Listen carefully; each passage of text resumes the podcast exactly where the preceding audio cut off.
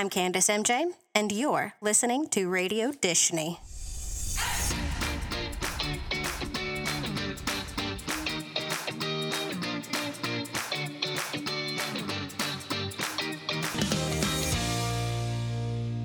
Hello, welcome to my new podcast, Radio Disney, which I've decided to call it until the Big Mouse Man subpoenas me and I end up in the underwater prison below the Pirates of the Caribbean ride in Disney World.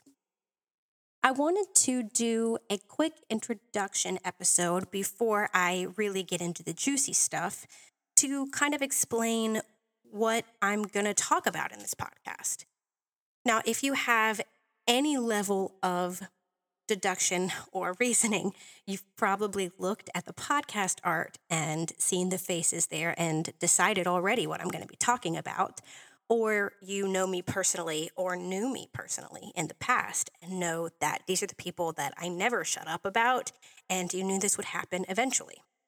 The little byline I've come up with is an auditory slash musical retelling of the romantic and platonic entanglements of the teenage Disney Channel and Disney adjacent stars of the mid to late oh OOs, hosted by me, Candace MJ. You can call me Candace or you can call me MJ. I've got people in my life who call me both. I'm like Hannah Montana. So I want to kind of break this down and unpack this phrase by phrase. Auditory, meaning this is a podcast. I'm a graphic designer. I actually designed the podcast art. Thank you. And when I graduated, I wanted to do a personal project of designing a book. Now, there's three subjects that I really know like everything about that I could have designed a book about. One of them are these stories that I'm going to tell you. Another is Twilight, which you better believe we're going to do a Twilight episode. And the other one is like Jesus.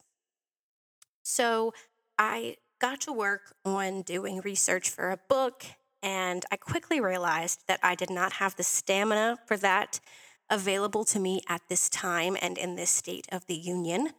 I just got my first full time gig after graduating college this summer. Thank you. And I realized that full time work is exhausting. So when I get home, I really just want to take a bath and sit in my bed and do literally nothing. Another thing that I discovered in my full time working existence are podcasts. I've been listening to a lot of pop culture podcasts, and most of them focus on the celebrity gossip of the late 90s and early 2000s, like Lindsay, Paris, Britney, etc. And I started thinking, somebody's turn to tell the next generation of stories. And then I started thinking, remember that book I was going to write and design? What if I just do a podcast that nobody asked for? Now, the next piece says musical.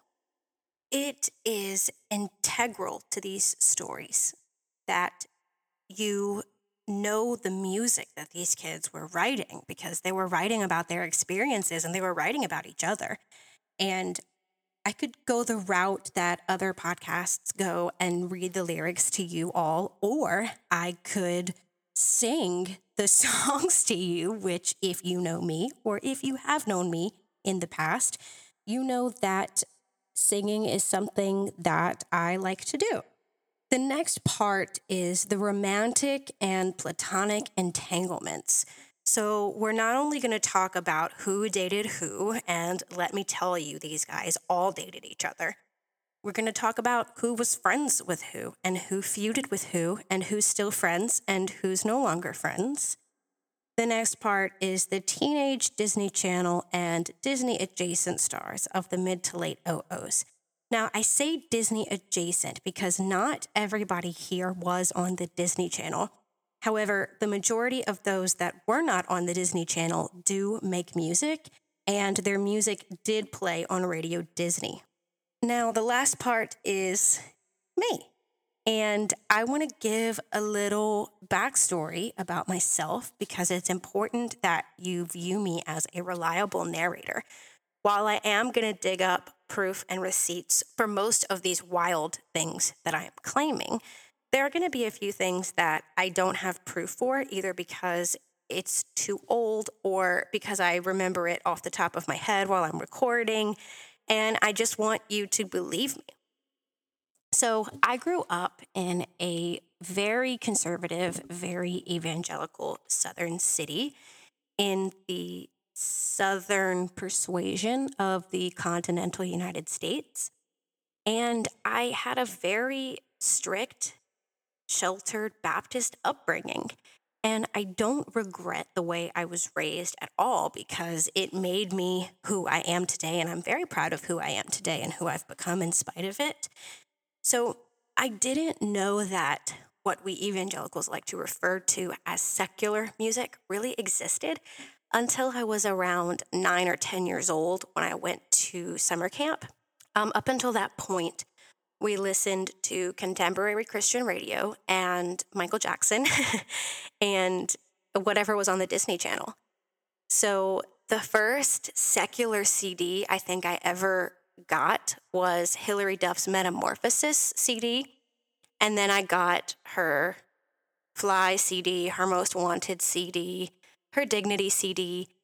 Um, the second artist that I think I bought a CD for was Taylor Swift, was her self-titled debut CD. So I was watching Disney Channel when I was in high school and ABC Family and Nickelodeon. And I really grew up with these kids. And I'm the same age as Miley and Nick Jonas and Selena and Demi and um, Taylor Lautner. And I was obsessed. Like, I had a subscription to J14 magazine, and my sister had one to Tiger Beat. And we were the kids that had the posters from those magazines, like taped up on our walls and on our closet doors. I just I lived it. I breathed it. I lived it. I laughed it. I loved it. Like I got my bangs cut because I wanted to look like Lizzie McGuire and Hilary Duff. And then I kept them cut because I wanted to look like Hannah Montana. I started wearing a fake nose ring because Miley Cyrus pierced her nose for her role as Ronnie in the last song. And then later as an adult, I got my nose pierced for real because Debby Ryan pierced her nose.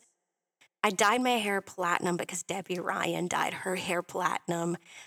My sister and I wore purity rings, which is unrelated to the Jonas Brothers. We actually got them before the Jonas Brothers became famous. We've seen members of the Jonas Brothers. I say that because the Jonas Brothers and also DNCE, Joe's band, between their breaking up and making back up, we've seen them eight times live. Um, we've only seen Miley I've seen her twice live because she hasn't really toured that much. And my sister saw her once as Hannah Montana. Taylor used to only come here as a country artist in a variety country show. So I didn't see those. But once she became a pop star, um, since then I've seen her twice. I actually made a Twitter back in 2009 because I found out that Miley had a Twitter and that you could possibly attempt to talk to her on it. We got on YouTube back in like, oh God, I don't know, 2006 because the Jonas Brothers had YouTube and they had and endorsed this product called the Flip Video. So we got a Flip Video. Um, when Floyd died, I killed my dog. That's a joke. That's a really bad joke. And it's not even an original joke. Like I stole it from someone on Twitter. Rest in peace, Floyd. That was Miley Cyrus's husky. Oh, and currently to this day, I still have a life size cardboard cutout of Joe Jonas from the Jonas season one television show that I got for Christmas as a teenager, but have carried it with me throughout the years because it is a piece of historic memorabilia. And one day, my husband is going to have to have a discussion with me about whether I can bring this into our future home. And the answer is where I go, Joe goes, baby. So let's be real here. I don't have a husband that was like a futuristic, like hopeful, like, let's manifest that, ladies. Anyway, I think that there probably was enough information to establish myself as a reliable narrator, I hope. And I think that's all I've got for you guys for this little introduction episode. Episode one, we're going to start in 2005 with Miss Miley Cyrus because she is the end all be all for me, and it really all starts and ends with her. Um, thank you for listening. I created an Instagram for this podcast. It's on Instagram at Radio Disney because I am going to be referencing some photos and some videos that I will post there. Yeah, I think that's it. I'll talk to you guys next time. Thanks for listening, man. Bye.